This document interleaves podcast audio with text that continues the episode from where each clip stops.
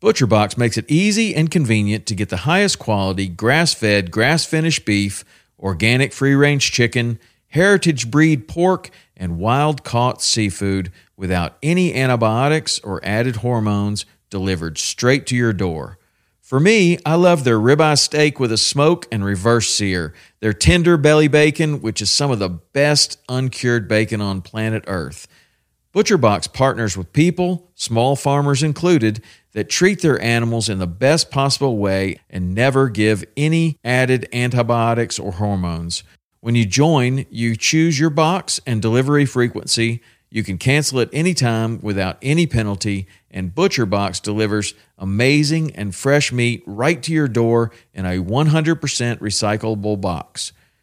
For a limited time only, get free chicken nuggets for a year and 10% off your first box when you sign up today and use the code WP. That's a 22 ounce bag of gluten free organic chicken nuggets in every order for a year when you sign up at butcherbox.com forward slash WP and use the code WP. From some of the best elk hunters in the world. We're across the canyon, pop up the other side, and the wind is right at my back and blows right into it. I cut him off and say, I'm the baddest one, not you. I love it, man. I feel like I'm super blessed to call myself an elk hunter. To beat them at their game, to get them within that bow range, convincing them that I'm one of them. You got to close that distance really quick on him. And if he's going to engage that much, that's a dead bull. Welcome to Western Contours Podcast sharing experiences, providing insight, and looking for solutions to become better hunters. Whether you're chasing bugles over the next ridge, sitting a stand out east, this is about passion, pursuing our dreams afield, our lifestyle, the betterment of self and community, the enlightenment that comes from those moments spent in God's creation. Through these conversations, I hope you find insight, inspiration, education, and motivation to push beyond your limits. I dropped it on carbon on, I hit record. Uh, I dropped it on carbon on Friday and then dropped everywhere else today. So it's uh-huh. fr- it's fresh and ready to listen. Crack open his coffee. I've been going since three thirty. really? These are pretty good, man. They're addicting little sons of guns. Really? Yeah. Oh man. Oof. Then they got a. That's that black rifle. Yeah, it's two hundred milligrams of caffeine. really? Wow. I'll burn that off in a couple. That's what I need. I need to ship these things. Here's what I need to ship off to you, bro. Let's see what the freaking cards in here. We got mocha. We got what is that? Peppermint watermelon. Let's see. Oh, that's another mocha one. So these are Zippix toothpicks. Ah, right. Oh, you know what? I've heard of those.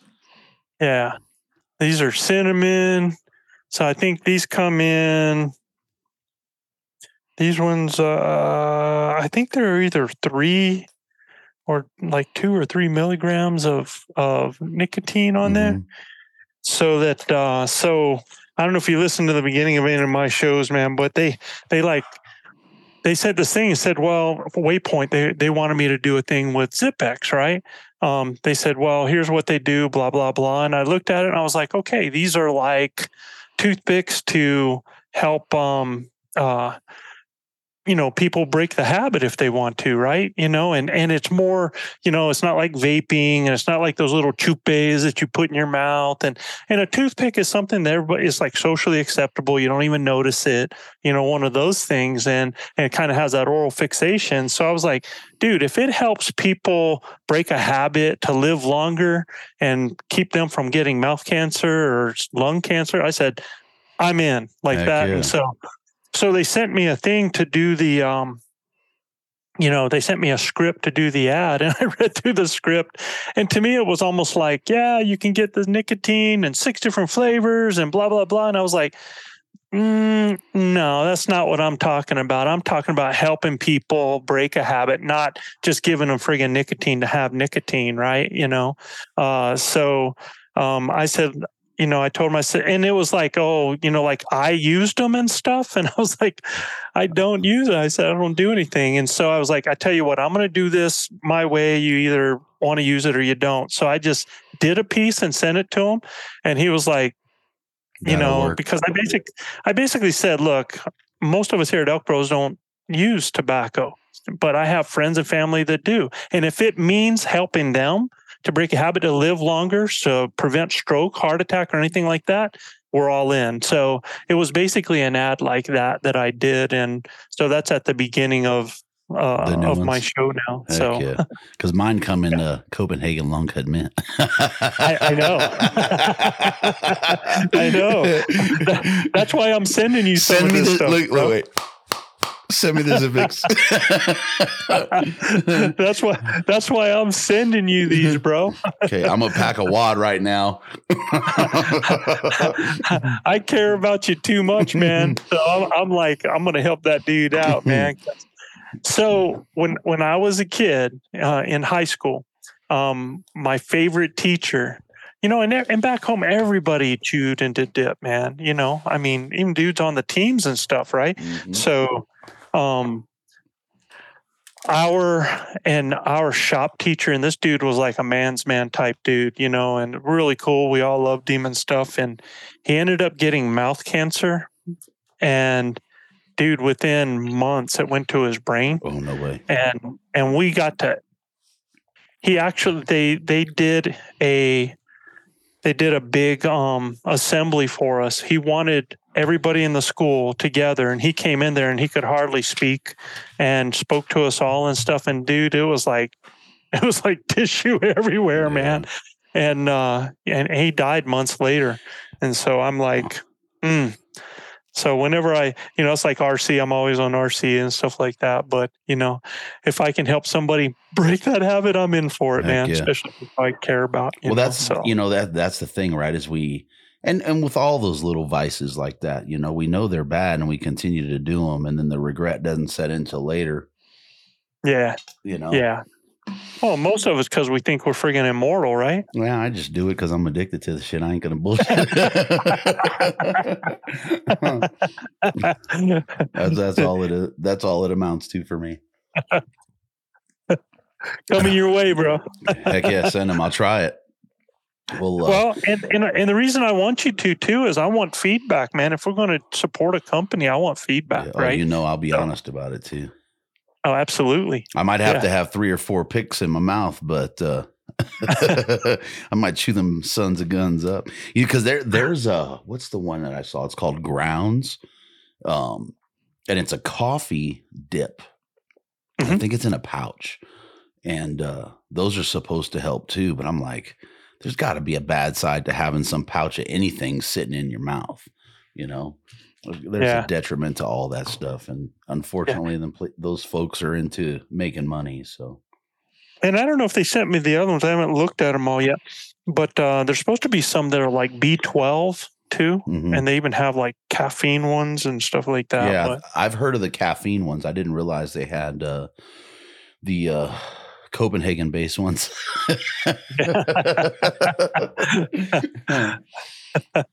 well, shoot, my brother. I wanted to get on, man, you know, and, and we kind of briefly spoke on it, but now's the time, right, for everybody to. Oh, I'm on with Joe Gillia, by the way.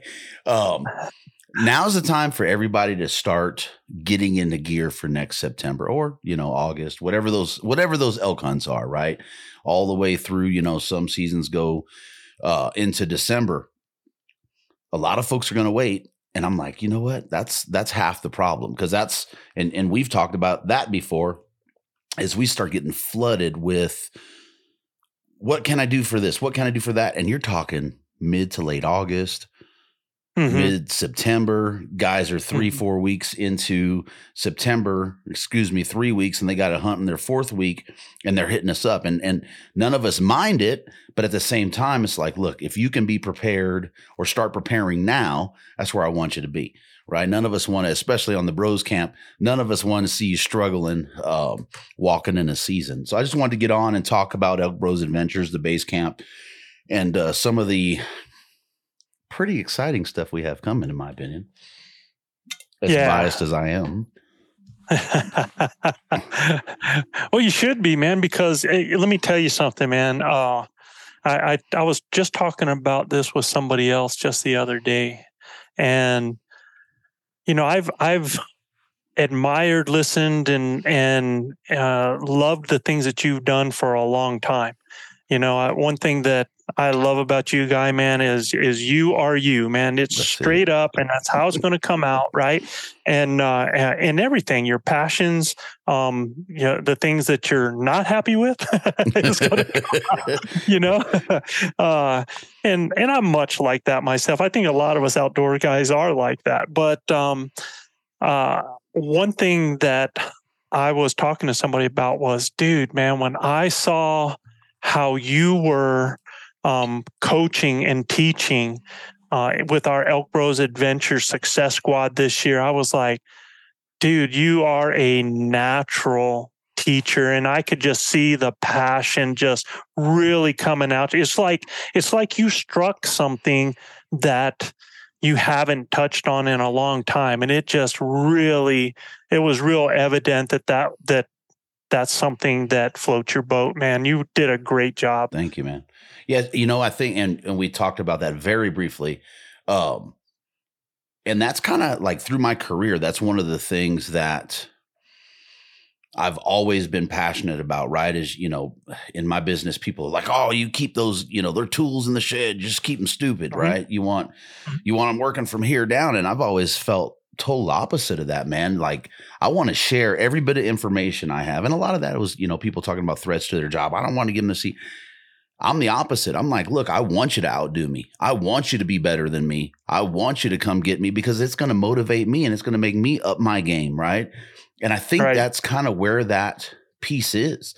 And then when I was coach, uh, coaching my kids in sports and and Uh-huh. sharing that time and training kids, you know, uh, high school and college athletes, um, when I was doing that stuff, just been always, you know, just passionate about it. And I haven't been able to share this passion like I did with our adventures guys. And man, I was just all in. And those dudes were so hungry. Like, and, and when someone's hungry and you can see the passion in them and that desire, dude, it just like ramps you up a thousandfold. I'm like, let's go. Like, what do I have to do? You know? Yeah, absolutely. And and that's like a, a and I'll steer us back to what you were talking about before. You know, these are guys that they were basically getting an education on elk hunting uh, what, 2 months prior to ever getting boots on the ground, right?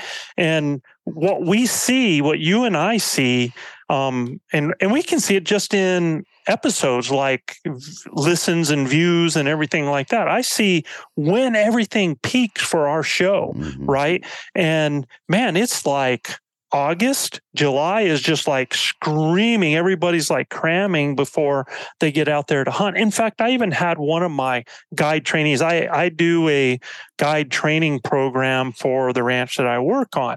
And I had one of my guide trainees call me two weeks before one of his scheduled hunts like coach uh, man can uh, can you hook me back up again? I haven't been in the academy since uh, for a while and, and i really want to go brush myself up before the hunt. And i'm like really? Now? You know?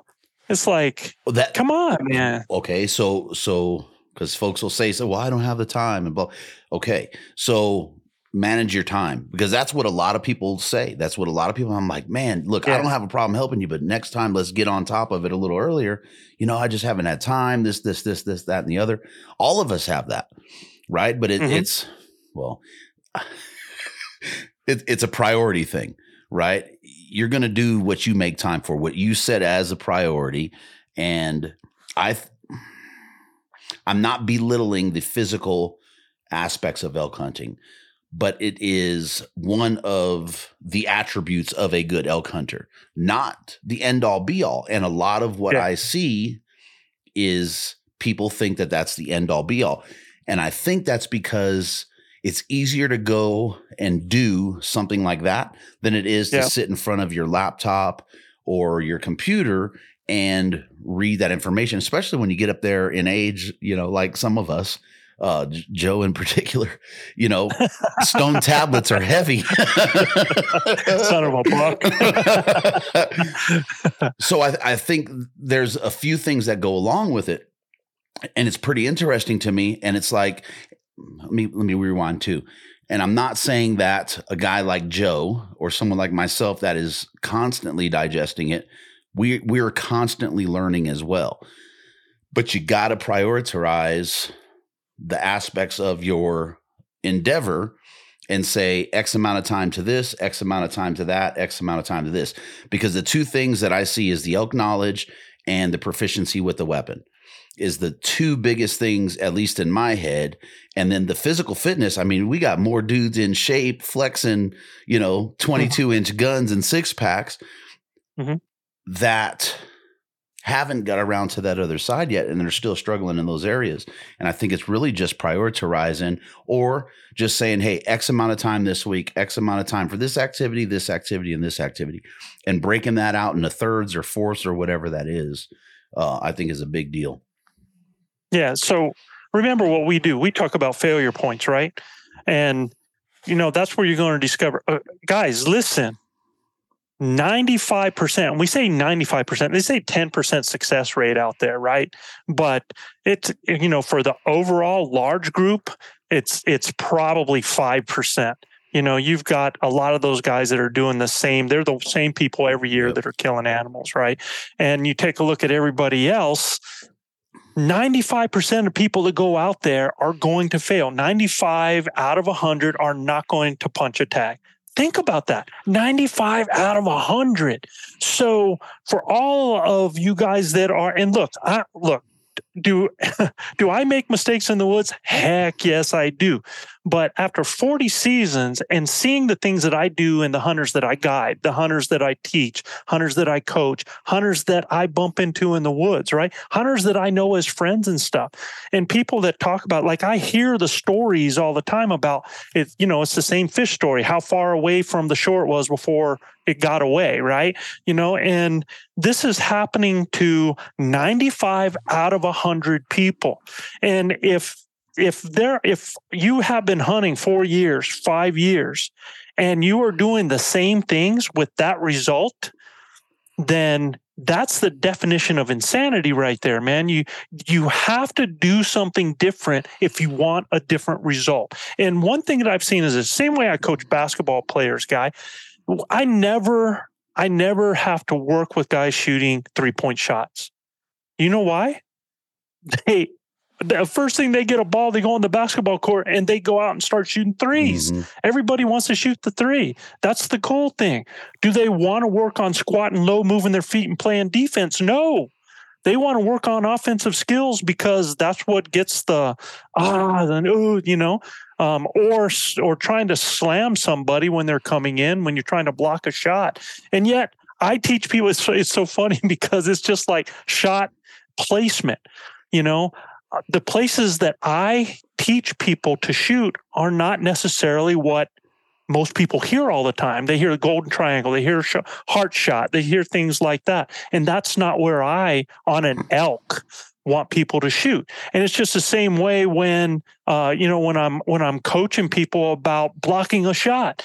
You know, when you go to block a shot, you, five times out of six, you're going to get called for a foul, or you're not even going to block the shot. Only one time, maybe out of 10 in the game, is it going to happen for you. But you're going to commit a foul, or you're going to be out of position, you're going to do something wrong, right? So there's certain things that we see people doing that are habits that we try to correct. And I can tell you this I got, I got asked this the other day. I got asked the three things that if I had to tell people what would change their success, right? Well, the first thing I said was knowledge, of course, you know, and and when you take knowledge, not only knowledge of the animal, knowledge of your calling, what you're saying and how you're saying and when you're saying when not to say it, not only that, but knowledge of where elk want to be, uh, knowledge of the area that you're hunting. You know, that is huge, man. It is so big just to have that knowledge. And you know that that's one. And then number two and really what i think is the main reason for my success over most people's success is that is it's just strictly being able to speak the language and understanding the language man. That communication with elk. I control my elk hunting destiny. I don't wait on chance. I don't wait on um, a happening of me being in the right place at the, the right, right, time. time. Yep. Yeah. Yeah. I, I create the right place and I create the right time. Right. That's it. Okay. So perspective wise, right? If you look uh-huh. at, uh-huh. if you look at, you know, the, the, the guys that are involved with, with the Elk Bros, right? Mm-hmm. I put myself in here. Uh, RC, Chav, Gil, Mananu, Luis, Joe, uh-huh. myself. I think I said myself twice. No, that's seven. One tag was punched this year. Right? You were the only one Say that, that tagged. There was yeah. only one tag punched. So if yep. you look at the amount of information that's being shared via the Elk Bros platform and my platform, and the probably 70 years between RC and Chav, and, and Chav has some limitation, albeit, right? And one tag yeah. out of seven was punched. And you're talking over multiple states. That is what you're up against when you decide to go and tackle this undertaking. I mean, that, that oh, yeah. is, you know what I mean? One out of seven. So keeping, you know, what Joe's saying in perspective, you know, elk knowledge, do me a favor and, and broad stroke, right? what is that? What is elk knowledge? Because it, it I think there's different connotations for different people depending on where they are in their journey. But in a right. nutshell, what would you say that elk knowledge is? And then I want to talk about the landscape thing because that's a big one for me.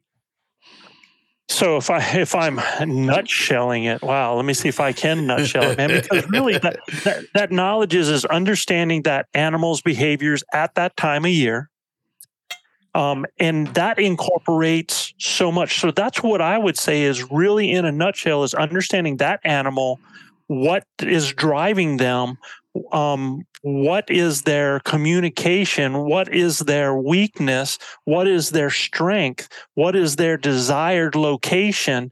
Uh, for at a particular time of year and in different places, right? What are their driving needs as well, right? So I think that's pretty much the nutshell because you can go from all kinds of you can shoot out in all kinds of things from there. You can talk about their language. You can talk about um, their security. You can talk about their word. You can talk about their uh, thermal regulation. You can talk about the type of area they're in. You can talk about you know um, uh, the weather conditions you can talk about where are they in summer where are they in you know uh, uh, you know pre-fall where are they at you know in in rut transition where are they in in rut where are they in post rut where are they you know afterwards in late winter where you know what are the things that are driving them at that time?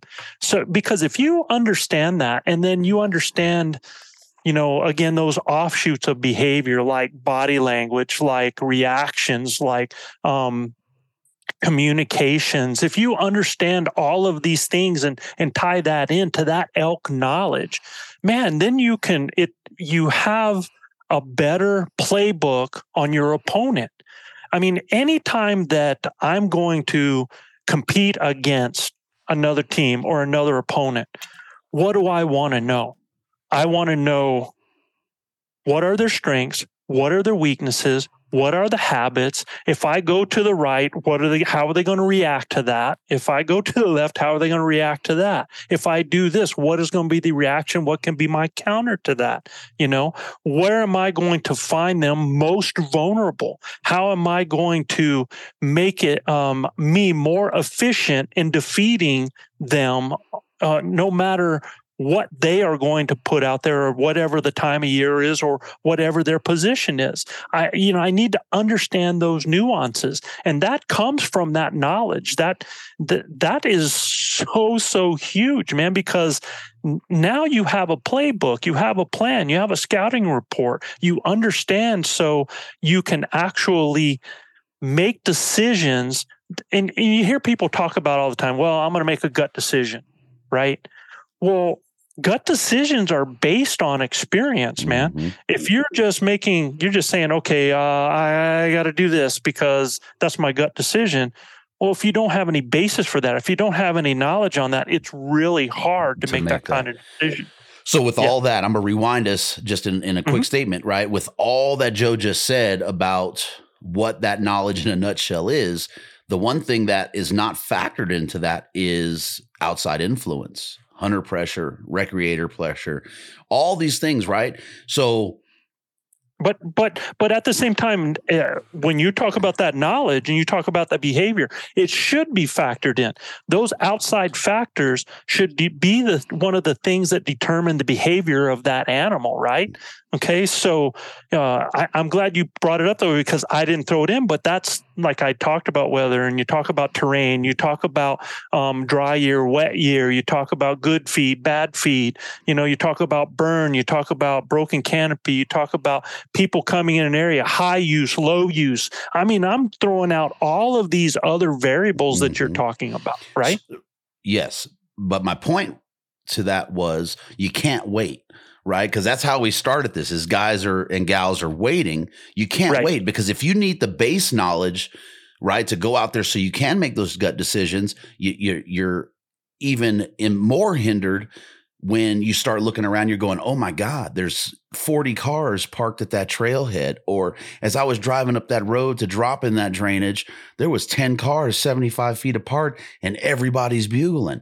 Right. So how do you deal with that? If you don't have that base, if you don't start that base now and you are referring to bits and pieces, it's going to be even harder for you to tackle those situations as you get into them. Um, you know, yeah, because a lot of people, like the example you just gave, a lot of people's reaction when they come to an area, like number one, I don't go to a trailhead anyway, uh, unless I have a different plan with that. But if you come to a trailhead and a lot of people see all these vehicles, and I've been in an area where I'm going by camps of, you know, 20 freaking camps in a Massive, yeah. place, right? Yeah, that's in there. And a lot of people go, that's it. I'm out I'm of out. here. People, right? And I, I, not me. I, I'm not like that. There's a lot of things that depend on what I'm going to do with that. But I know that out of those 20, you know, I was just now up in the Valle Vidal, which is like um, incredible Yellowstone of New Mexico here. That um, is people very there's few, very few tags that have earned in there and stuff. So I went up there and they're having a cow elk hunt right now. And I went up there to see a buddy of mine and talk to him about different places to hunt. But as I'm going up there, there must be, God, I don't know, there must be 20 camps in this one area. And a lot of people go like, oh man, how am I going to get something? But as I'm going in, I'm passing 10, 15 vehicles just going up and down the road, man. You know? So if 10 and 15 out of those 20 camps are just going up and down the road, now there's not that many people in the That's woods. Yep. And if there are 10 and 20 vehicles at a trailhead or in an area or a lot of camps, that should tell you number one, it's a pretty good area, right? There are elk in the area. But how efficient are these people? What is their knowledge set? How much are they really going to be a detriment to you hunting in there? You know, so there's a lot of things on that behavior you have to weigh. and, and how do you throw that out. how do you counterplay what they're doing Mhm. right because Yep. that's huge you get in there and you can you can play off of other other hunters and how they're affecting the landscape in my opinion you increase your odds um my my mule deer hunt right i Mhm. played off of other hunters and watching where the pressure was and okay i'm going over here and it was just it's dang near a deer drive or an elk drive if you do it correctly right and you Yeah. can't go in with the same repertoire so you stop you observe you listen and if you hear a particular thing going on then just sit there and decide like what's the best what's what's my gut decision or what's my gut telling me on this one? And and go with that but you got to have the knowledge base with it. Um you can Well, definitely so- play on it. So, with what you just said, I'm jumping back to that nutshell and that knowledge, and included in that knowledge of the animal is your knowledge of various strategies and techniques to be able to use and not just be a one trick, ho- you know, one Mhm. trick horse pony, right? You've got to have multiple strategies and ways to deal with certain situations. I love to call, dude. I love to call. he loves But if to I- call but if I see a critter that is in a position where I can get in there and he's occupied and he's thrashing on top or or he's in a situation where they're bedded and got multiple cows and I can get in there and get set up by just doing the Mohican sneaking, heck dude, I'm there. Mhm. You know, will I wait on water? Mm, you know, I've done it, not a fan of it. Is it effective? Well, shoot, Chav should have, you know, been the one person that killed on us the year before because he had so many animals coming into it. It's effective. Probably one of the most effective things to do is to be in a tree stand or in a blind in certain areas if you want to kill an elk. I'm just so ADD and it's just not my it's Yeah. it's not my uh Gig, shtick. yeah yeah I'm the it's, it's not what I want to do Yeah. but will I do it if I have to absolutely I'm going to do whatever it takes I'm going to do whatever it takes to be able to harvest an animal during that season And that's a big statement, right? Because the, you know, and I say it all the time, right? The sex appeal with elk is to get out there and, and pipe off bugles and chuckles and, you know, air quote challenge bugles. That is what everyone wants to do. We all want to have them screaming at us. We all want that. Ex- and I don't know. I don't know if there's anything better in in in in Yeah. life. Right. Less, you know what I mean? Less loved ones and and certain things. I don't know that there's anything better than that. But being able to say, "Hey, it's not working," and have the basis and repertoire to fall back on, it's a Yeah. huge thing. right? I mean, that is that is massive, and it's hard, hard, hard to get away from something that you're so passionate about when it comes to calling them. Be that with cow calls or chuckles or raking or whatever it is. You know, you got to adjust to what the animal's telling you to adjust to. I think I think the reason for me it's not is because I have hunted the largest percentage of my success on early season, right? When yeah, there's going to be times that you hit one of those animals at the right time and that's going to be happening and and I get to experience more of that when I'm guiding on a later time, but when I'm hunting myself early season, you know there's so many times that it's not that situation. It's me bringing animals in silent or they're giving me low level responses and in fact i i would say that a lot of people and it's weird that i heard this in so many places across the west that a lot of people were saying that and not always there's i mean it happens but a lot of people were saying man all we were getting was Mm. you know or Yeah. just a little growl, just a little chuckle, that everything was like low level, quiet responses. And, you know, if you are one of those early season hunters that is used to that and understands that, then it's not as it's not as hard to deal with, right? And I think that uh, you know, for myself, my thing is not so much do I do I want to hear him screaming? God, I love it. But what I want to do is bring an animal to me. And I don't care if he comes in quiet. I don't care if he comes in screaming. I don't care. I would love for him to come in screaming because if he's doing that, I know that number one, he's not putting on the, you know, the sneak to come in and see what's going Mhm. on, right?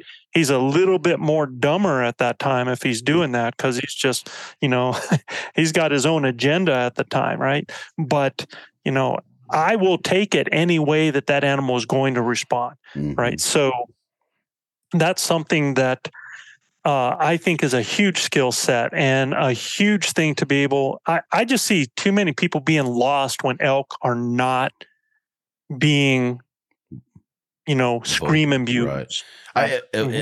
uh, with our hunt, right? You know, Mike and I were out and I spotted a bull. I don't know. He was across that that drainage, and I'm like, "Well, they ain't talking, buddy." And he's bedded. You know, looks like spot and stalk. And he kind of looked over at me like, "Are you kidding me now?" You know, and I'm like, "Dude, what what choice do we have in this Mhm. besides going after him this way?" I mean, they're not talking. That dude is bedded there. You know, he doesn't know we're here. He's facing away. The wind is perfect, and just making those adjustments um on the fly shoot my what was that when i got home? I don't know if it was when i got home or not and i went back up. I spent three days and all i could do was walk around looking for bedded elk. That was it. That Mhm. was the hunt because there was there was absolutely no vocalization. Um it was man, i hate even saying it because i feel like i'm making excuses but it was it was just crowded man and and you get numbers like that those elk aren't they're not piping I mean, you you got to really you got to be in a They're- really good area. Now, and let's say something though, because when we say they're not vocal, um, that's not necessarily true. It means they're not, you know, We they're not yeah. location viewing, Right. right? right, we're not here Because they, yeah, they are making low level responses a lot of times, and Right. a lot of times they are responding in some way, whether they're coming into us or or whether they're, you know, doing a little bit of a growl or whether they're mewing. You know, we had that happen this year. Guys are like, really? Mhm. that was a bull you know they think there's a cow coming next thing you look up and there's a bull that's mewing that's coming into them Mhm. right so mind blowing. Because, Yeah. but but again, it goes back to what we expect that Mhm. scenario to look like, right? We have we. I don't know if it's the the hype of it all, you know, the the industry aspect of it has has glorified that to a point where I really feel like it's hindered folks on their approach. and oh, there's guys that Oh, are immensely successful with it, but right, the other side of that is that you know 95 to 5% deal, and and I'm Yeah. saying that that's half the reason. yeah no absolutely and so if if we if we go back to what where we were on this as far as you know the preparedness um, and when people are doing this and when they are getting prepared and how they're getting prepared you know you're absolutely right. Now everybody listening here has you know they're listening to us because they love elk hunting. Guys you love elk hunting. That's why you're listening to this right and i'm sure you practice with your bow like crazy man. I know that you're working on your gear that you're working on your equipment.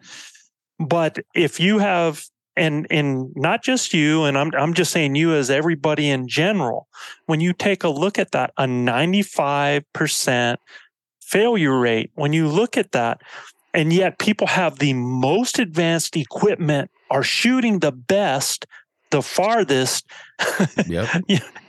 and are the most comfortable in their gear and able to go deeper farther longer than ever in history. When when i started doing this when i started um bow hunting elk back in the 80s uh outfitters and guides really didn't even want to have bow Bow hunters hunting elk right because of the efficiency and and there just weren't that many and there, were a lot of reasons for it but now where it's come to now people have become so efficient and so much more efficient now with it but we have the same success rate the same success rate with the Head scratcher, most- ain't it? yeah.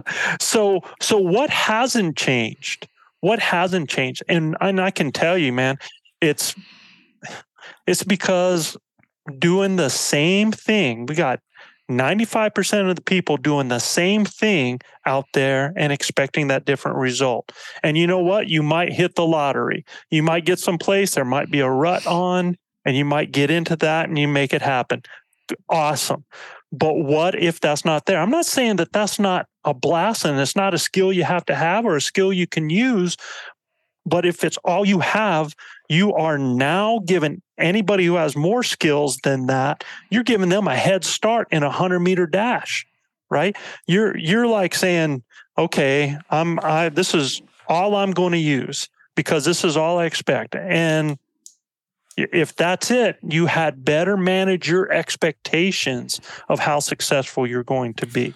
Well, that's important anyway with this dang endeavor, right? Is is that tempered expectation going to the woods? And I think that that's, and I've seen it. I've seen it in myself. I've talked to people, and what happens if you don't temper that expectation is, you know, you're expecting the scream fest or you know these herded up animals, and two or three days in, you done got your butt kicked and you got a seven day hunt. Well, guess what happens that last three or four days? Guys are putting in 40 to 50% of the effort that they went out with. And I'm watching people do it. I'm watching guys sit there with a pot of coffee in front of the campfire in the morning. Yeah. Back to Right. camp. They've already eaten, changed their clothes, and are ready to climb in the sack when I'm returning to camp. And I'm like, what are you guys doing? Oh man, it was a rough one. Well, okay, so now you've put in all this effort and time and money and shooting and working out and spent money on the base camp and elk nut app and all these things, but now you're only going to give 40 to 50%, right? And it's Right. just like, dang, man, that's a rough one for me to watch. That's so funny because you say that because I just put out a, a Moto Monday piece today um, that you know starts out saying you know success does not care how hard you work or how much time you put in. It doesn't care how much you've spent. Success does not care about any of that. If you're going to succeed, you've got to be that dog on the bone, man. You mm-hmm. have to be persistent. And I hear a lot of stories about people that come out there and day one, day two, day three, they're gung ho, man. About day three, they hit that hump day, right? Yep. And and then next thing I know, I hear uh, so many stories about people that go home early. You know, they waited 350 days to go do this. To go home early. And- yeah, that's to go home for. early, Yeah, man. That's what you waited Yeah. for. And and then they get home and they're like, ah, why did I do that, man? I want, you know, now they can't wait for an they're already counting down. You know, and and look, we hunted at a difficult time and a difficult area because of some of the obstacles that were thrown at us, you know, just with epic blowdown. Oh, geez, Louise. but and and we were having encounters but we were having to work our butt off for those encounters. It wasn't and remember elk hunting is a it's a game of odds man and that means the more opportunities you have you're going to blow so many of those opportunities unless you're very very efficient. The more efficient you are at finishing the more that you know that you'll be able to just close on an oppor- uh, an opportunity right? Mhm. but if you're not you got to have multiples. And man we were having single opportunities per day. We weren't having multiples like that. And even though that we were in this kind of situation i had called in an elk for luis that thank god he missed. I had called in a bull for i had called in a bull for gilbert that and and here we are man one more step needs one more step that Mhm. bull's at 12 yards one more step because he's not going to take a marginal shot his goal is not to just get an arrow into an animal his goal is to have a responsible ethical kill so huge pat on his back that that arrow never left his bow I, we have a bull at 25 yards from Manano. Same thing. One more step, right? So, in all of that time with everything going on, it's day 10 of a 10 day hunt. Day 10, last morning, when I call in my bull, day 10, right? And that's why I tell, man, I mean, we got guys that are on a seven day hunt, five day hunt, they go home on day three because they're dejected. And, and, I, don't know how I can get this across that you can hunt for whatever nine times 24 hours is. And then you add another few hours in there, and in 40 seconds, in a moment, everything changes, man. And and honestly, it may that situation may present itself on day four. And that may be the one opportunity. That's the mistake. I don't know if it was a mistake. I'm saying it was a mistake because it's my perspective, right? That was the mistake I made on day two this year, day two of season here in Colorado. We got into a bunch of animals. They were screaming. I knew they weren't going to continue screaming the way they were, right? We just right place, right time. And I probably should have pushed harder. And I didn't because that was day two. And I always tend to look at those situations like, well, hey, buddy, that might have been your only opportunity for the entire season, right? That, it wasn't. I had a bunch of opportunities, but you got to keep that in perspective when when oh, those yeah. opportunities, when those moments are there, and that going back to what we've been saying, that's all based on the knowledge you have and what you can fall back on when S is going wrong, right? I mean, or or going right, but then you find yourself in an unknown situation. Oh no, absolutely, man. Because I, I, I- I just got done telling a hunter this, man. Um, I was just guiding just a week ago, and I tell these people, man, they're like, well, if I see, you know, I see a real nice animal on day one, you know, I still have four more days. Well, Mm, you can you? flip that around, man. Let's let's just take that and look at it in the mirror and say, okay, now you've gone four days and you Mhm. have an opportunity on the fifth day. I mean, you can take that image and put it anyway because a lot of times that one opportunity that you get because I mean you're like oh they're screaming they're going off and and you're like oh man and you have a bull come in and you're like well I I, I you know I'll pass on that bull because I'll get one better is that a bull you would have killed on day five after not having had an opportunity? If so, you had better think about. It. Now, look, every person has to gauge that for themselves, right?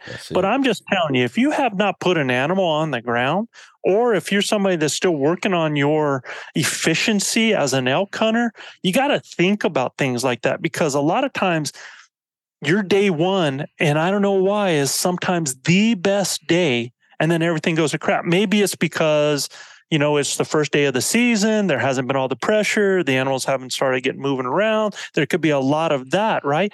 But I've even seen it when it was my day one of the second part of the hunt. And you go out there and it's like your best day. And you're like, okay, well, I can hold out because I still have another five days there, right? Yeah, to buddy. hunt. And I want to hunt. Yeah. What and are- then all of a sudden everything goes to crap, Well, right? It, goes back to what's the outside influence that lend itself to having that A plus day on day one or day two that may Mhm. have not been there. Right. I mean, Right. that's that's a big deal too, right? So you got to weigh it. It's like when I when I t- I toiled over that raghorn that I came upon bedded, right? And I'm looking at him and I'm like, man, that's a rag. And I mean, it was three minutes of me going, what's a raghorn? I really don't want to shoot a raghorn. I'm not going to shoot this rag. And then I drew back on him and I didn't like the shot placement. And when I decided, when I decided I was taking that bull, well, guess the helicopter's there and that bull is boogering out. That opportunity, not, you know, that was one of, what did I have? Let's see. One.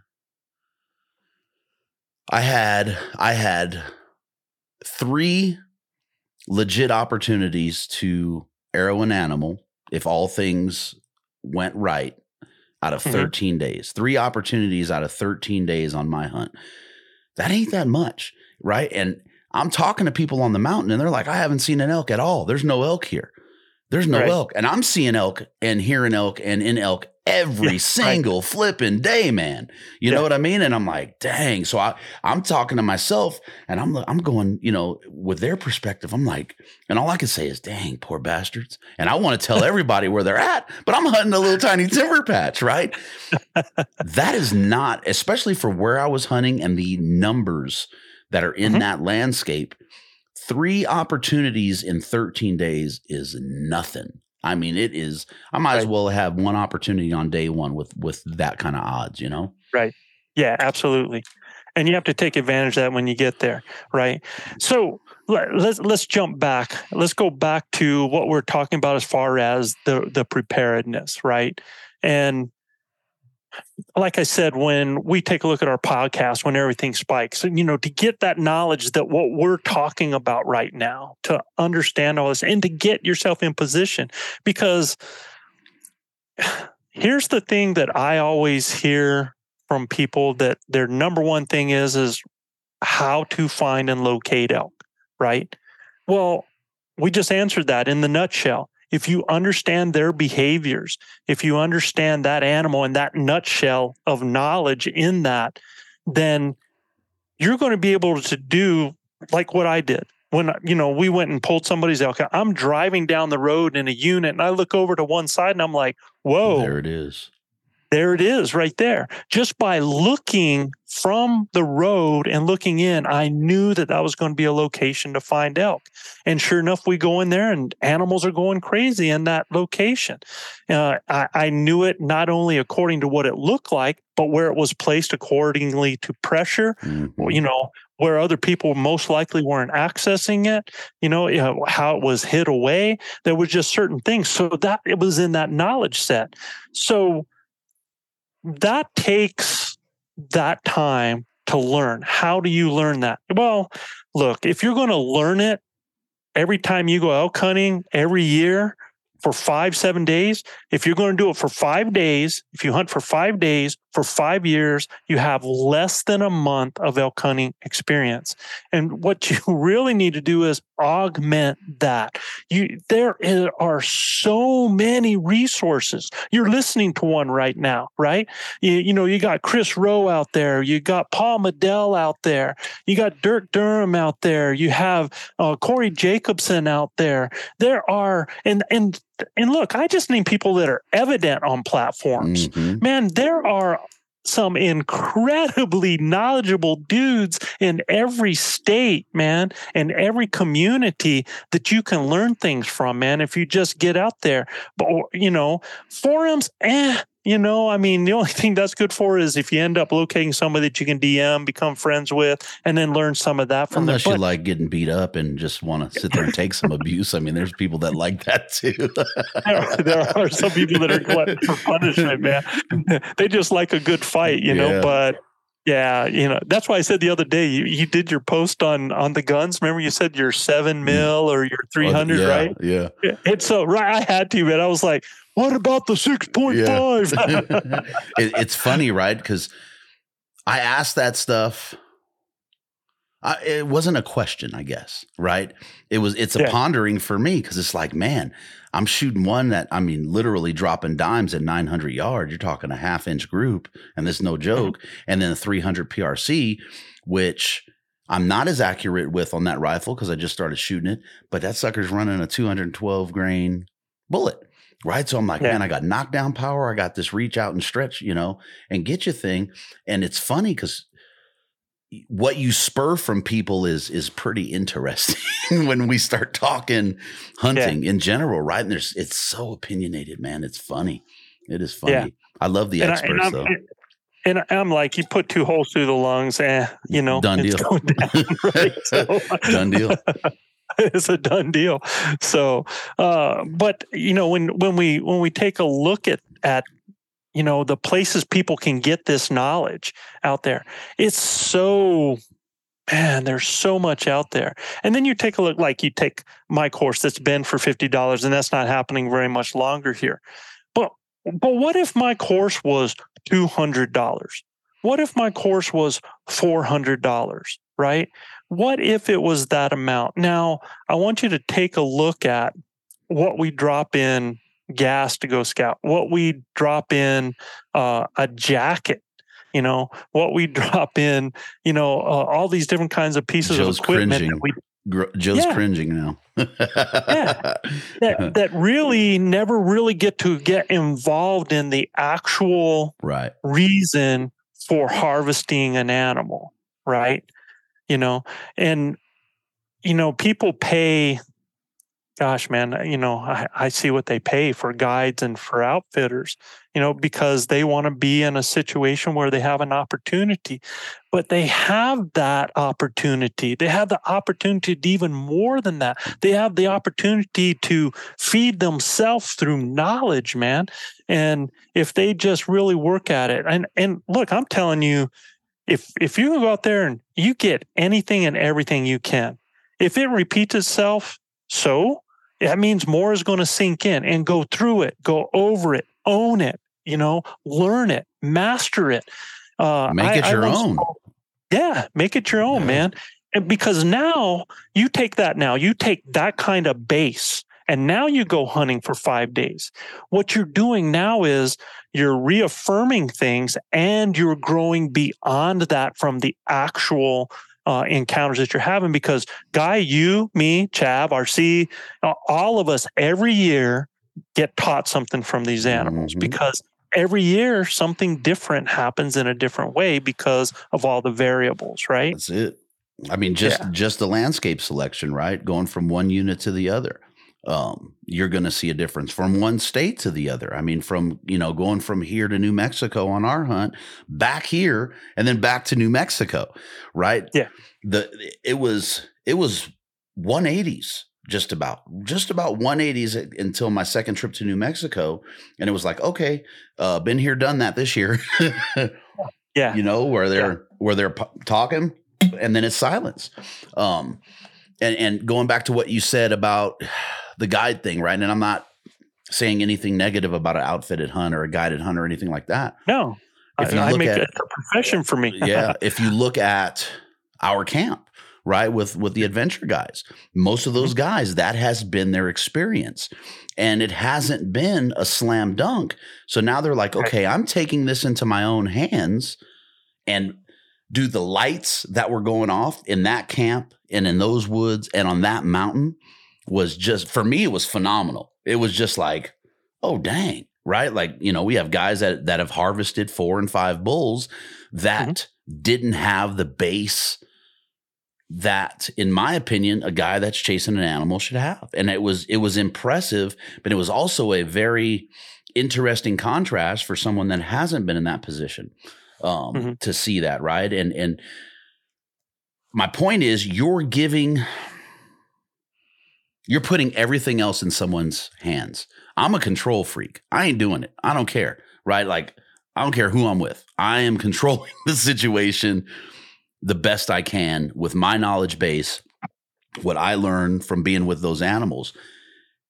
Man, I I don't again, nothing bad against it, but go and be the captain of your destiny with these animals. That animal is going to mean, at least in my opinion, is going to mean a whole heck of a lot more when you grind through it, you know, two, three, four seasons, whatever it takes, and you and you lay that animal down.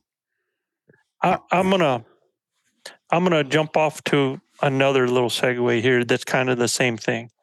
And you know, I I, I see it how much time people put into research of where they're going to put in to be able to draw. Mm-hmm. Right? All this time and everything on where they're going to put in to draw. Hopefully to put them in a situation where they're going to have animals and going to be able to be more successful. I then see how much they work on the logistics.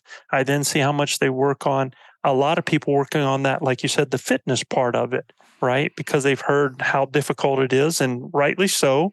The farther you can go, the the quicker you can go, the better you can chase these critters. Absolutely. I see how much time people put in for the shooting. But in all of this, and when I educate people, I've had a chance now to work with two years of Hunt Wars athletes that were coming for that competition. We've had the opportunity to coach other hunters that we were doing here. And then all these people that I work with on training in different areas and stuff uh, for elk hunting, they all come with incredible shooting skills. They come with great camo. They come with great gear, and they come with all this stuff, and they can't call a lick. It's it's I It's- should laugh like- when I know what you're talking about. dude it's it's like it's like going to walk in a completely full gym of people and and blinding yourself and and trying to find somebody in there man. It it's uh it it really that's the one thing that stands out to me because listen y'all i'm going to tell you like when we talk about knowledge of the animals if you can learn to speak the language, you're going to learn a lot about them really quick because you're going to be in their presence. And if you're in the presence, you're going to learn the animal, right? Um, you're going to find out where you're able to, you know, uh, where they're going to respond, where they're not going to respond. And that's going to show where they're located, the areas they like, why they like it. So it's going to be all of that that you're going to grow from it. But if you are not putting the time into your calling technique, your calling ability, and the understanding of that elk language, then you are handicapping yourself straight up, man. You know, uh, I go out after 10 days, and on the morning of the 10th day, I understand because I understand behavior that I've got a group that is just bedded down in a drainage. I go down and I set up in my knowledge of what I know a setup should look like and what it should be. I put out just a little scenario of where I'm trying to sound like a couple of cows and a little bit of a breeding sequence because I know that that's something that could pull them at that time of year. And, and within five minutes, I have elk running at me. And in 40 seconds, I've got a bull down on the ground. That that quick. And after 10 days of all this hunting, things changed like that. And it changed because I was not working on a chance happening. I went to an area that I knew elk was and I pulled that elk to me. Now, I want to tell you something though. They never made a sound, but were running into me. they never made a sound. So there's a lot of lessons in that. But the biggest lesson is is that I had the language set. I had the understanding of what language to use, where to use it, and how to use it. And I have also that if I do get responses, I understand what those responses mean and how to react and how to respond to those responses as mm-hmm. well. So guy, that was the most evident. And it was evident with our own crew, right? Even after the two months of coaching, uh, coming in there, that was the most difficult thing for them to grasp, yep. right? Oh, was absolutely. calling out. Mm-hmm. I want to get some visual. Sorry. Um, and and there's times where it takes that 10 days to learn the different landscape, to learn what those elk are doing, to understand what the pressure's doing. That light, and I'm just going back to people leaving after three or four days, that light may not have come on. Um, it, you, you, know, you don't realize it. And then you get in there and you do the right things at the right time because now you've been around it and you're like, oh, that didn't work. This didn't work. This didn't work. Process of elimination. Let me try this. Right. Even yeah. if you're pulling off of a newly acquired knowledge base. Yeah you can make it happen, but you got to stick with it, right? You got to stick with it. And, and, ah, that was one of the things with our camp, right? It was just grind, grind, grind, grind, grind, grind, grind. And it wasn't it wasn't pretty. I mean, shoot, when when Mike and I went up to that high country spot and we got into that blowdown, and I should have him send me those videos. I mean, we are we are literally climbing up 10 foot of deadfall, walking out on limbs yeah. To get yes. to the other side, you know, seven, eight, nine feet in the air. Right. And I ain't a little dude. And I'm like, man, if I fall, I'm done here. And I mean, you're talking steep. You look at some of those the the hillsides, and it was it was just like, are you kidding me? There's that much blowdown up here, right? But we stuck with it and Mike had opportunities, you know, and you know the situation with with Elk Bros Adventures is we're we're not guides, right? So we have to let our guys who are who are mentoring make the decisions, right, wrong, right. or indifferent, and and with our input along the way. And the decision was let's get the heck out of here. but then going back to what you said about landscape and understanding the landscape and you know how the pressure and everything. Shoot, I looked at that map when Mike and I were driving down the road, and and as fast as I could say, turn here, we were in the elk. Right, we just right. we drove up that road and we found them. Um, were they easy elk? No, not at all, because they weren't very vocal. The vocal elk were on private. Um, but we were in the right spot, you know, and it just it was a difficult hunt, man. I just, you know, sticking with it. And I know and that's one of the things that stood out was that that bond that's created, right? When you're trekking the woods in our situation and you're working and you see a guy working and you're like, okay, this guy's here to grind. Um, mm-hmm. man, oh man, I don't know what made me bring that up. It just, I started getting flashes of Mike working his butt off. It was awesome. You know, I, I think though that for anybody that listens to us and, and that got involved with us, the, the one message that is always there is we're going to keep grinding, right? That's going to, that's going to be the given with that. And then talking about that area that you guys were in, is that and here was the tough part that I saw about that area was you had better be in an area like that an efficient killer in order to get it done in an mm-hmm. area like that. Oh, absolutely. Because it, it's not the type of area that's going to provide lower hanging fruit. Mm-mm. It's not the, I mean, and, and the way that it was with the animals and the number of animals and where they were located, you, you know, uh, the the less efficient you are with your set, with your ability levels to close and to get that done and to get an animal in, the farther that opportunity really of success gets in an area like that. And that's something that other people have to consider and think about too, because, you know, somebody asked me about that and we talked about it on one of our shows was, you know, somebody said, well, you guys talk about not leaving elk to find elk, right? And you know, they're like, well, you guys were leaving elk in some areas to go to other places.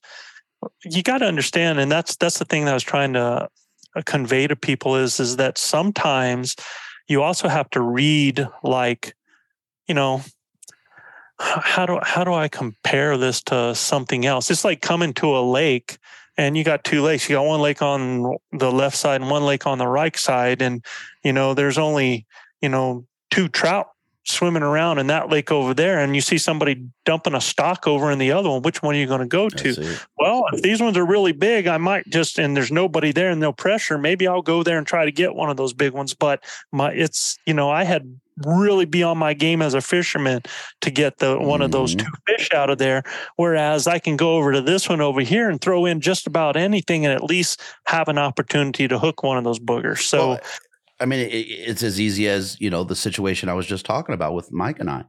We, Mhm. we get up there, we climb up to where you know there was a bull bugling, and and he had been on him a day or two before. And right as we walk in, that bull's bugling about the same bench. Well, we start walking up that bench, and I'm like, dude, this is rough. Like you don't hardly have a shot opportunity. We'll be lucky if we don't, you know, blow him out before we even see him. Is so thick in here. Why would I stay there and hunt that animal? Right? Why would Right. Mike stay there and hunt that animal? Let's go find a better piece of landscape that we can get on that's going to provide better opportunity so you Yep. know we can go get that trout um Yep. you know and it doesn't mean that it's going to be any easier on the lake on the on the right side but there's more opportunity that's kind of the low hanging fruit there right is is more opportunity in that scenario Right. that's what you want because if you could put yourself in numbers you're more likely going to notch that tag. Now, if you're chasing, and, and I'm I'm a fool for doing it, you could say, but there's been seasons where I'm chasing one bull. I see that Right. bull or I hear that bull, and that's the bull I'm going after, come hell or high water. But I'm okay with walking away with the unnotched tag. You better be okay with that if you're going to fish the lake on the left for that, you know, 12 pound brown. Is Yeah. you know where where we're at with that. I mean, it just whew. Um and, and you're going to learn a lot in the process you know you're going to and, and I, maybe, you know, I hear, maybe, maybe because Uh, yeah, frustration, frustration, and and what people's expectations are, it takes the learning out of it, right? Because as soon as frustration comes in, not only are we missing the lessons, but we're also ignoring the lessons that we've already learned because now Yeah. we're in this desperation mode. So maybe, yeah, you got to keep you got to keep your head on tight when it comes to this game because you can Yeah. you can lose it all. I mean, you can lose it all and not understand why you didn't lose it, especially if you're not honest with yourself about it. And most most folks aren't really right because we make. Ex- I got my excuses for season. Right, the the number of people, the muzzleloaders, the recreators. Um, I didn't want to kill a rag until I decided I wanted to kill a rag. That's all my excuses. Like as I say this stuff, that's me just being full of shit. Right? That is me making those are my excuses, whether they're excuses or reasons, right? Mm-hmm. But my head was in my game the entire time. Like I I know if I'm gonna walk away and not notch a tag. Well, there was a portion of season Joe and I talked about. We won't talk about that. That, you know, whatever. that one was interesting. But yeah, that uh I don't know that you you up- folks are always learning. you brought up the word honesty, right? So that's what I want everybody listening to to be right now is I want all of you to really stop and be honest with yourself. And in in a couple ways. Like what is your expectation? What do you I mean, look, I know every person that goes out in the woods wants to notch a tag. Otherwise, they wouldn't be walking around the woods carrying their bow with a tag in their pocket. I mean, it's kind of like the scoreboard in a ball game. Everybody wants to win the ball game, right? I mean, that's why they have the scoreboard. But you want to understand, okay, well, what is your expectation? All right. And then you gotta you gotta really ask your and be honest with yourself. How how much are you willing to work to make that expectation happen? And then, and and it's a lot of like guys that are trying to lose weight or get in shape or in anything, man. You know, you set that goal and then you determine, well, okay, how much work are you really willing to put in to accomplish that goal? And then now that you've said, okay, this is how much I'm willing to do, ask yourself, have you done that?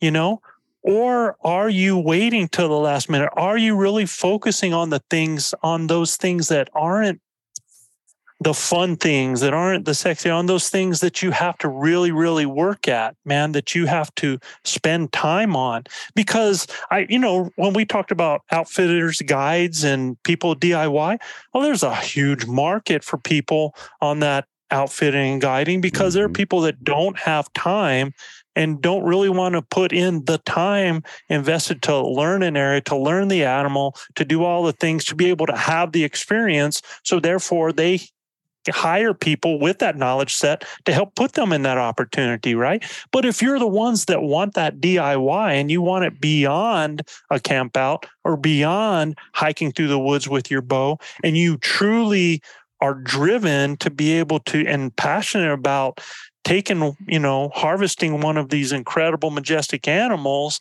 then you really have to be honest with yourself about the process. And if you are waiting until, you know, August to get prepared and to line things out, to work on your knowledge set, you're behind the eight ball. Mm-hmm. Man, I mean, you know, look, you get done with the season this year, you go on a hiatus. All of us do, man. We got to pay attention. We got we owe time to family. We got to reconnect. We have to let ourselves go from all that stuff we've been addicted to for so long. And, you know, we've just got to let go for a little while and re-energize. But man, come January 1, you know, I mean, that's when that's when a lot of people, man, in January 1 they're really trying to, you know, that's those New Year resolutions and everything like that. But uh, man, I'm just saying that you start from then and break down be honest where are your weakest areas where are the areas that could help you the most and i'm just going to i'm going to tell you man if you work on your calling year round. And that means it's going to be a little bit of investment in some diaphragm calls because you're going to blow them out. You're going to wear them out. But you're also, if you're blowing them out and you're wearing them out, you're going to learn how to be less dependent on, you know, on really putting uh, pressure on that reed and using uh, air control and using a little bit, you know, getting a little bit wider latex and using that English and controlling that that latex better and better, being able to sound quieter, being able to sound louder, being able to not just make one sound, you know, getting so that you understand the nuances of the different sounds and are able to make them. If you work on that from then all the way through, I guarantee you that's going to be like one thing that you don't even have to think about when you get out there. It's just going to come natural for you, right? And it's going to put you in a great situation. It is going to change the game and get and learn. I don't care if you learn from us, I don't care who you go to. There are incredible, just learn because when you're learning and you become more efficient and you become more ethical and responsible in your shot placement and and and because you're getting one you're not just trying to get and i think that's where all that comes from guy. I think there's a desperation in some people to get an arrow in an animal mm-hmm. or to get a bullet in an animal and they make some marginal shots because of that right? And i hear that every year if they're doing the things to put themselves constantly in a better situation, it helps to eliminate that because it takes a lot of that off your shoulders. Let's right? let's talk about that real quick, okay? Let's talk about marginal okay. shots and how we can work on that. So, you know, going back to my deal, I you know toiled with the rag. He's bedded. He's hard, hard quartered away, and I drew back on him right. And you know, I've taken bedded deer. Um, no, no issue, not a question in my head. But I'm looking at this, you know, 700 pound animal and I'm like, man, I got to put it in the behind his ribs and hope that I just do enough damage where he drops after a few yards when he spooks, right? How how can folks practice on marginal shots? Because when I see people, you know, posting things like that and they're at the range, it's this square block target. The lucky ones mm-hmm. will have, you know, a, a, 3D elk or something out there, or a foam target deer, and everything is always square. Now, mm-hmm. not everybody has the opportunity to go out and really look at, you know, these big giant animals and say, that's broadside, that's slightly quartered, that's hard quartered away. Mm-hmm. What are some things that folks could do to work on visualizing that shot with that animal so we're not taking marginal shots because you hear it all the time, right? He was perfectly broadside. Mm-hmm. Yeah, nine times out of 10, he not. wasn't. Yeah. Yeah. And I, I think a lot of that is they get stuck. Number one, they kind of look at the head of the animal and then they start looking at the kill zone and they haven't really looked at how that animal is set up. They're coming from the wrong end instead of starting with the legs coming up, you know, because th- those two front legs, the, that's the root of your shot right there anyway. So, I mean, you should actually, if you've already determined that you're going to take the shot, you don't need to worry about the head of it. You know, you're going to catch that in your peripheral anyway. You want to look up those, look at those legs. How are they? You know, are those two front legs look like one leg? Now you got perfect broadside. If those two legs, so that, you know, you're seeing the opposite side leg back behind, you got a quartering away and it tells you how much. And that's the leg you want to shoot for. You don't want to shoot for the onside forward leg because now you're only going to get one lung and you're going to punch out the chest. You know, if you're looking at it and from the front, you're seeing two legs. Well, you and depending on the angle of how you see it, now you can even look at the bat legs a little bit there. You can see how the shoulders are turned because you have that you've got that frontal to a hard quartering to you on the front side. I uh, unless you are a very seasoned uh, um, elk hunter that really understands the anatomy of the animal and you've done it a lot and you have a setup that you know is going to get the job done, I don't even think about a front quarter to a frontal, man. For anybody that doesn't have even if there's any doubt there, Don't you don't take it. belong in that group, That's man. right. And so that's going to put you at a broadside to a quartering away, you know, like that. And but how do you shoot that? How do you on on flat surfaces all the time? Well, you do the same thing that you're going to do on the animal. If you're now going on uh, the right side of your target and you can see that front bullseye, just like it's that front kill on that animal, now you're looking at what part of this target do I have to punch my arrow through in order to drive that through there? So now I'm actually shooting at the corner of my target Mhm. from where I'm at, right? I'm not shooting at that at that bullseye. And, and that's one thing that I love the 3D shoots, but they get everybody focusing most of the time on that heart, on that shoulder area, you know, and and that's not what I want to do as an elk hunter, right? And then they they look at it so much that it doesn't matter the angle when you're shooting that in 3D, you're still shooting for that same spot when it should actually be outside of the scoring zone Yeah. if you're far on the right side, That's right? I mean, you're you're really trying to drive through. Had that had there been a line going down inside that animal, you're trying to cross that where it hits inside there, right? That way you're driving it through both lungs and the vitals. Again, almost like an opposite leg type deal. Um, and the other thing that you can do to start getting yourself ready for that is, man, just either pull up YouTube videos of an elk walking, stop it, and go, "Where's my shot?"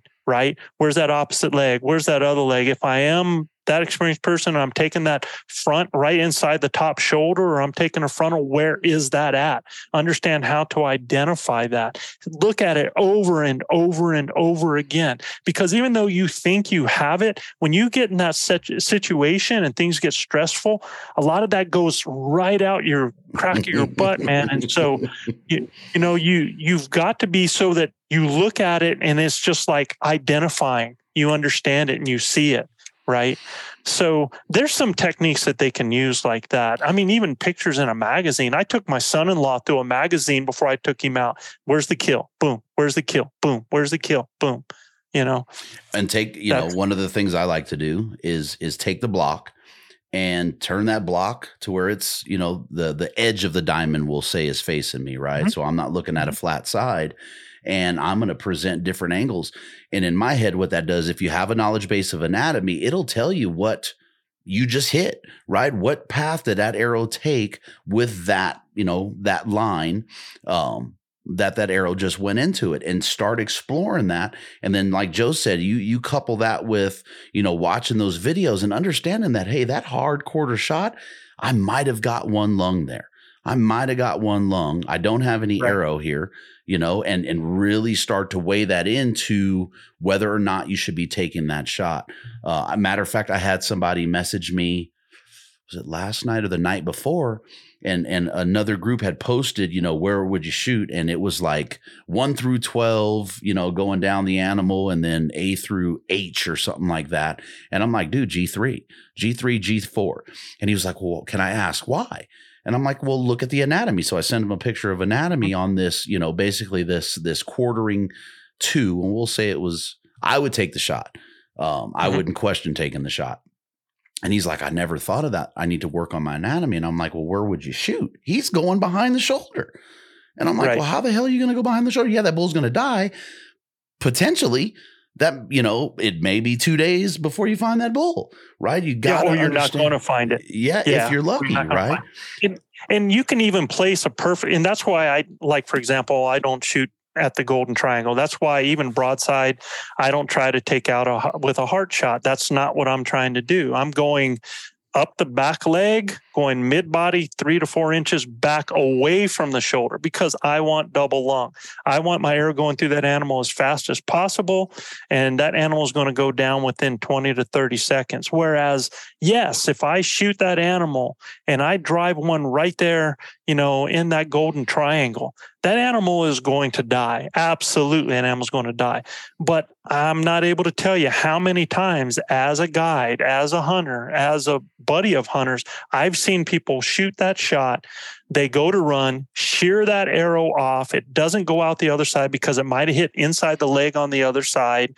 And they end up with an arrow shear bleeding internally. That animal goes off for because it's getting out like a a bat out of Hades. For some reason, when you hit that area in there and you hit like opposite leg and they feel all that commotion going on, you'll see them hump and they just haul like Gone. like a, a gunshot, man. Mhm. And I've seen them go, you know, 800 yards before they go down. Because think about an animal that runs at how many miles an hour? How long does it take them to get a certain distance? And now there's no blood because when they sheared that arrow, that flap of skin in there is making them bleed internally. So again, I'm not teaching necessarily just to kill the animal. I'm teaching also to recover the animal. That's huge. So that's one of the reasons that I that I that I choose that area that I do, right? And and like on your diamond target that you're talking about, what people have to start doing is this is yeah, you have a target on this side, but you should know your target well enough because you're looking at the angles of it on that diamond that you know where that other bullseye is in that other corner where it's at, and you're trying to drive your arrow through that. Right. So where do I have to shoot it on this side to be able to drive it through? And you know, and also is not every angle that an animal is in, like you take your bedded bull. Could you have, and I don't know, I mean, I wasn't in the situation, so I wasn't there, but could I have, you know, cow called behind me and made that booger stand up to look at me and turn more broadside? That was dude that was that dude was 50 yards away from me, Mhm. calf calling, and didn't flinch. I mean, did, he could care less. And then once the helicopter came into earshot of us, he could care even less as to what was going on besides that helicopter. Right. So, and in those scenarios, right, would he have died? Probably. I knew where I was placing a shot. I shoot a fairly heavy arrow. I didn't like the shot. And I mean, it was a chip shot. It was then 47 the yards. best shot is no shot if Right. you don't like it. And I right? didn't like it. I mean, I drew, I put the pin on him and I let down. I go, man, I really don't like this shot. Yeah. But I, I like that more than tracking an animal for a day, wondering Yep. whether or not he's dead or not, right? That is the Absolutely. absolutely the worst feeling in the woods, period, bar none, in my opinion. the one thing I never want to want to, and it's funny, I see other people that feel opposite about this because I've come across them. I say, "Well, have you seen anything?" No, but I I stuck one this morning, and I'm like, that just goes all through me, man. Mhm. Because that's not the goal, man. I mean, just getting it. That's not what it's about. Uh, The one thing I would hate to have to tell other people is that I stuck one. Yeah. You know, and I haven't recovered it. So, uh, yeah, no. The if you don't feel good about it, then there's no shot. Your No. body tells you it's marginal. Your head says it's marginal. It's marginal. As as Right. bad as as bad as you want to go home with a notch tag, the likelihood of a marginal shot equaling that is pretty freaking slim when you talk about how tough and resilient these animals are and what they face on a day to day. I mean, it is. I hate to even say I've heard people say, "Well, just slow them down," right? And I'm Mhm. like, you saying that around the wrong dude because I'm gonna, you're, you know, like you said earlier, like I'm telling you, I'm letting you have it when I hear, you know, I will let's slow them. No, it's a marginal effing shot. Don't take it. You know. I- okay, I'm gonna get Now, off that and- and- start going. and that doesn't mean that crap isn't going to happen mm-hmm. right we know that things can happen we know that you you know you can take a shot at an animal they take a step it happened to me you know i ended up putting two into my bull this year because just as i'm releasing he jumps to go after the cow and i end up a foot back further than i want to. You know fortunate for me he stops after i bugle and cow call. He stops and i have another opportunity. Second arrow's already off. And and that's the other thing too is is I, you know, I, I tell my archers, I tell my uh, my hunters, man, if you have a second shot opportunity, that arrow needs to be off. It's got to be in that animal, and it doesn't. At that point, it no longer matters if it's a marginal shot. It's a shot. You got to get another arrow into that animal. Anything to help you recover it, to make it bleed, to be able to get to a point where you can trail, track, you know, whatever it's going to take. You get another. One. If you get a third opportunity, put a third arrow into it. That's right? and that's something that folks don't practice, right? Is Right. you know you go to the range and you draw, boom, you know, hit the target, you look, okay, uh, you know, then you nock another arrow, and I'm at the range and I'm like, you know, nock, draw, shoot, nock another one, draw, shoot, right? Uh-huh. Just you got to ingrain that because you have to fight the excitement of I just arrowed. I don't care what animal it is, right? Pig, bear, deer. You got to fight the excitement of just hitting that animal. Again, if it wasn't, you know, even if it wasn't a marginal shot, if it ain't falling in, in 30, 40 yards, you know, nock it and get ready for the next shot there. Right. Absolutely. Yep. I hear you, man. So, okay, as I see it, these these are weak points across the board. Okay, landscape selection, language, and and predominantly in the cow vocalizations, gear because gear ain't gonna kill for you. Yes, it's nice to be comfortable, have a easier pack out, we'll say. Um, animal position and anatomy, and then judging your yardage. Those are those are the few things that I see as the weakest points if I'm if I'm broad stroking um elk hunters. No, the judging, I, you know, and that's something I always forget to bring up because it's just something that I work at all the time that I take. It's kind of like my calling. I almost take it for granted sometimes because I do it so much. But judging distance is so huge, man, because and and then having your setup so that you know how to use it in all different Mhm. distance situations. You know, I was just talking with another guy uh, not too long ago about, you know, the pin setup. I, I think a single pin setup is great. I mean, there's so much you can do with a single pin setup if you know your distances, or even a three pin setup and just use your pins and gaps, man. You know, uh, knowing what your distances is, and even knowing, like, for example, that how far that animal is by how it fits in your pin gap. I mean, there's ways of doing that as well to be able to almost have a rangefinder on your bow.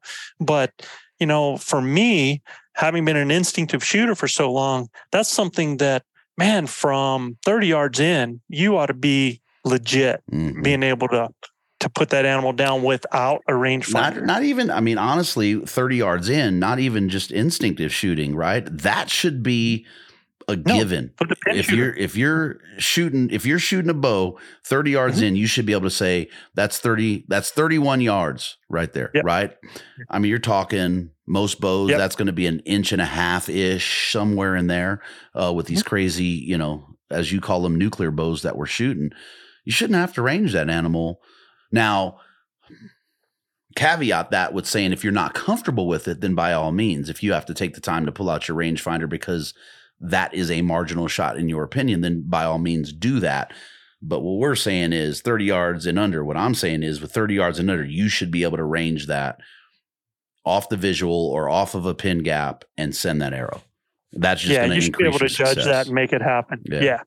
You know, and and what I tell people is like when when you're doing your practicing, when you're out on your range days, you know, is as you you take five arrows, walk away from your target and just start tossing arrows and pick them up, turn around, shoot. You know, work at judging that distance and making it happen. You'll surprise yourself, man. Mhm. You're a whole lot better. And I think, I think sometimes people like, they like, uh, it's kind of a safety thing, you know, uh, to be able that I have to range it and this and that, you know, and as an instinctive shooter with a bow that shot 270, you know, feet per second, I was able to be within inches of, I mean, dang, dude, out to 60, 70 yards. Right. So I know the ability of people if they just practice it and work at it. Well, know? and and oh, sorry, go ahead. It- do that with trees, do it with open area and different, you know, do it through shadows. You got to see what all that looks like. Right. And and well, I'm gonna shamelessly plug here the Elk Bros Adventures. That's going to be part of Yep. um, the offering there, right? As I go through a series of of archery skills, and that's one Mm-hmm. of the modules in there as we talk about you know judging yardage and learning how to judge yardage, right? And there's several several tricks of the trade we do, and and our class this year, um, that was one of the things that all of them said was like, dude, I can judge to X amount. Now I can shoot out to this amount, right? And they weren't Right. hindered by that. So, you know, Elk Bros Adventures, folks. So, so let, let's go through that real quick since I just shamelessly segued. Um, Basecamp is huge. I mean, Basecamp just, I mean, there's there's so much information on Basecamp. Uh, it's And more unbelievable. coming. And that and, And that's yeah. So if you're familiar with Basecamp, there's more that's going to be toppled on on top of that. You know, more visuals. I'm doing some videos. I know the other guys have some stuff coming. Um, I imagine Luis and his uh, telephone builds are going to be coming. Um, so talk, talk kind of talk us through Elk Bros Adventure, the base camp, and then what uh, what offerings we're looking at there, Jojo. so that's that's um er, we've always been about vision from the moment moment uh. Minute moment.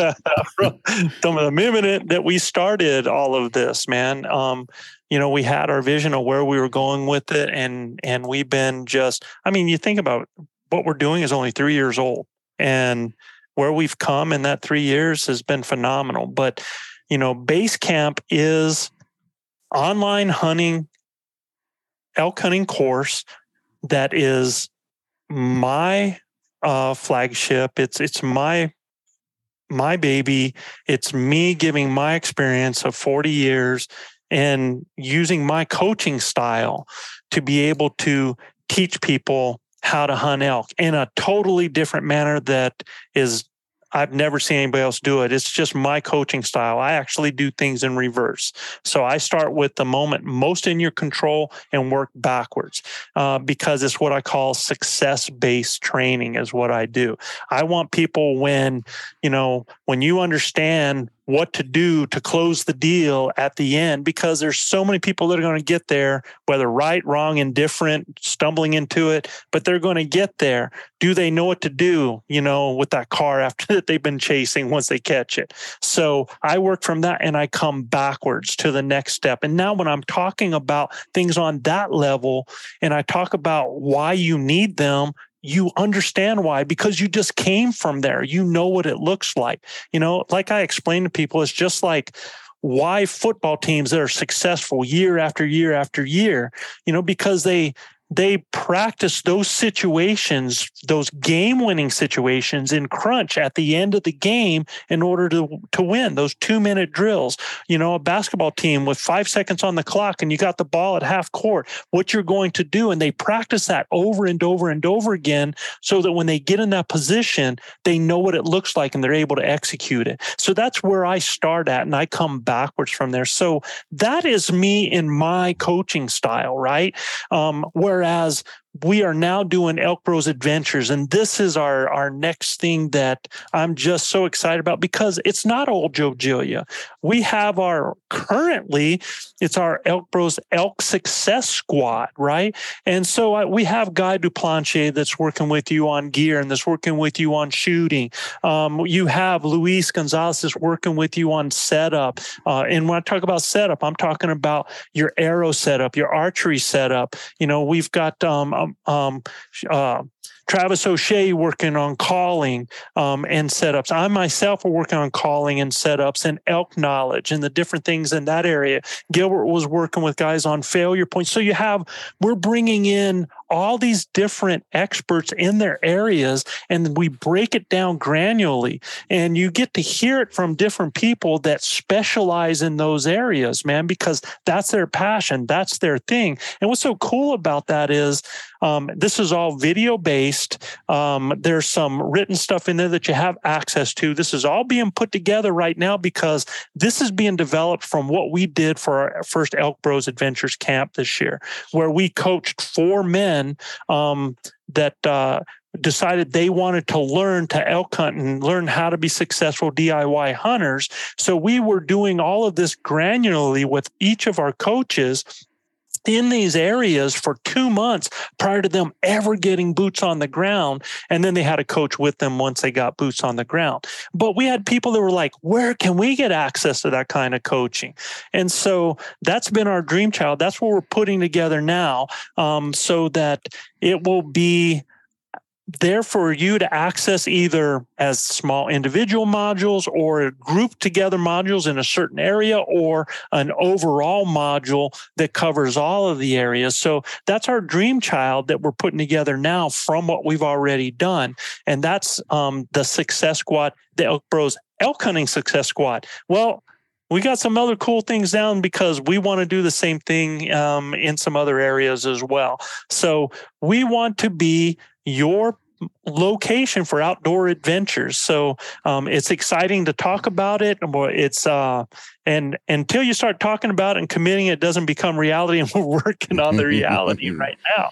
So I mean, it's got people like guys. How excited are you about that? Oh, man? I can't wait, man. I you know when you look at where our hunters were from, the age range of our hunters, and you're talking about like some killers, man, right? And and killers that have some years to them, right?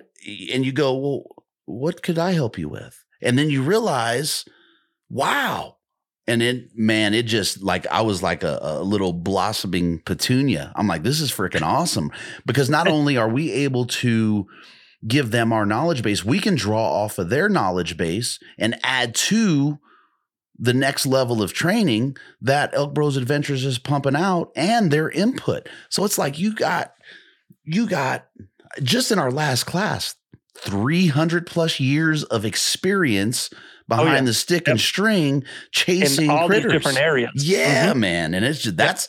I think that's the part that gets me super pumped up. And well, it's and, like and that's what's so cool is it's it's it's not all Joe Julia, right? I mean, I have my style, but you compare me to Guy Duplantier, right? Guy is going to be out there and, and because of Guy, I've I've I'm working at, you know, learning some things too. But we actually kind of complement each other. I even heard him say, you know, he went on a hunt this year, he decided to go Joe Julia style, mm-hmm. man. So, you know, I, you know, I listened to a guy talking about all this stuff that guys need in their pack and they're going to do and everything like that. And I tell him, nah, I'm just hunting with Guy because he'll have it. I don't need it. I'm not, not going to carry it. But what it, what it brings is it brings different viewpoints mm-hmm. and and and yet it organized in a course where there's no happenstance. It's not like, well, if I want to learn this, I've got to watch and figure out where I'm going to get it from all these different videos. No, it's it's going to be broke up in a way so that you can you can either go a la carte or you can go so that well i, I want to go vegetarian. It's right. funny i use that right? But you know what i mean? It's like a different taste for what you need. Is do i need to learn about gear? Do i need to learn about calling? Do i need to learn about setup? So do i get the group of those? Or am i going to get the ultimate elk hunting package where i can have all of that and access all of this different materials to be able to learn from? And so I, and i think there's uh, enough overlap. I okay and i'm not being biased here right i'm i'm speaking from being the consumer right now mm-hmm. i would be looking at the whole thing because as mm-hmm. i go through and i you know joined in in gil's meeting or yours the overlaps there are hugely important to understand yep. you know okay that's what i should be drawing out of there um and, and not even just with with the elk bro stuff with Paul Medel, right? Chris Mm-hmm. Rowe, the overlaps and and you building your own repertoire because none of this stuff is cookie cutter. It, it's not cookie cutter. If it was cookie It's cutter, dynamic. yeah, if Mhm. it was cookie cutter, it'd be 95% success rate. It's not cookie Right. cutter. So get the whole thing and and pull those bits and pieces and build yourself, build your skill set to fit you. And I think when we start to pick and choose bits and pieces, we limit ourselves in growing that that repertoire base. I, I really think it's a detriment. Yeah, act, act, yeah, absolutely. But but here's the thing though is I would rather have people, you know, if they're saying, you know, I don't have time for this, well, maybe you have time for one of those. Right. And then what that does is it might get them, it gets their foot in the door, gets them a little excited. They get a little bit of that knowledge and they get hung. It, then it becomes your crack, man. You just Mhm. want to get more and more, of it. more. Yep. Yeah. So, you know, we want to be able to put it in. Maybe somebody wants to be like, well, before I go and buy all of that, I, I want to know if, you know, I even like listening to these dudes or, Mhm. you know, or see what they put out. And you get a chance to taste that. And, you know, uh, I, it, it's, it's exciting stuff, man. And let me just tell you for, again, what we do is our goal is to make you into the best, greatest DIY hunter that we can create. And we take great pride in that. The fact that I get emails and letters and uh, texts and stuff from all these people that have only listened to our podcast, only listen to all. I mean, they go through our podcast. They just continually listen to them, which I don't know how they do that, man. I'd be like a zombie, but you know, they go listen to all our, and then that we get these emails. I'm a first time elk hunter. I got it done because I did this, this, and this, or it was my second year, or I've been hunting four years. I've never been successful, but I, man, I caught you guys. I've, I've really listened and I can't thank you enough. That kind of stuff right there. You know, it was like when, when those guys left our camp, whether they punched their tag or not, each person left there this year feeling so good about where they were going on their elk hunting journey. Mhm. And I mean, there were smiles, there were tears, there were hugs, you know, and uh, there was nothing better than that, man. Yeah, no, That was a, that's pretty a, cool. Yeah, that's a it's, it's an amazing experience. Um, just to see them, you know, the the lights come on and the understanding, and them go, oh, the, you know, just flip a switch, flip a switch, flip a switch. Oh crap, I thought this, you know, and having those conversations, it was uh, it was awesome, man. Yeah, it's, it was pretty daggum cool. But so for all you people out there, I hope um, after all of this that you've heard, one thing that you've gotten out of this is, man, I need to get started, right? You know, if I even want to improve my odds 20%, 30%, and that's a lot, man Mhm. improving your odds that much. If I want to do that, you know, I needed to at least just put this much more time into it. And uh, hey, you know, that's going to be the game changer for you. It, it really is. So base camp is available where JoJo?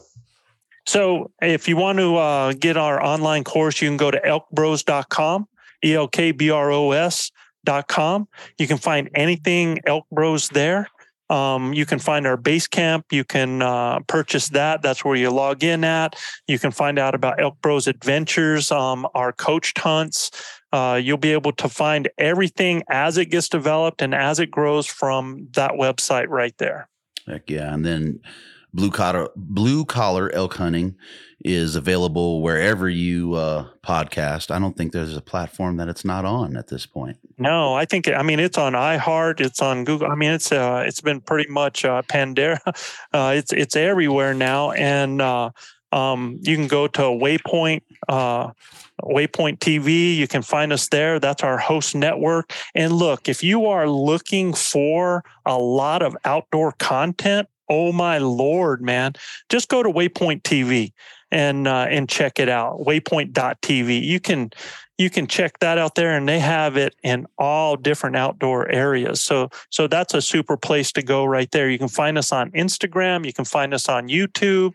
Um, and and if you were ever doing a search for us it's elk bros one word E e-l-k-b-r-o-s elk bros All right, my brother. Well, I appreciate the time. Uh excited to get uh the new part of this rolling out and uh glad to sit down with you as usual, man. Absolutely, bud. Thank you.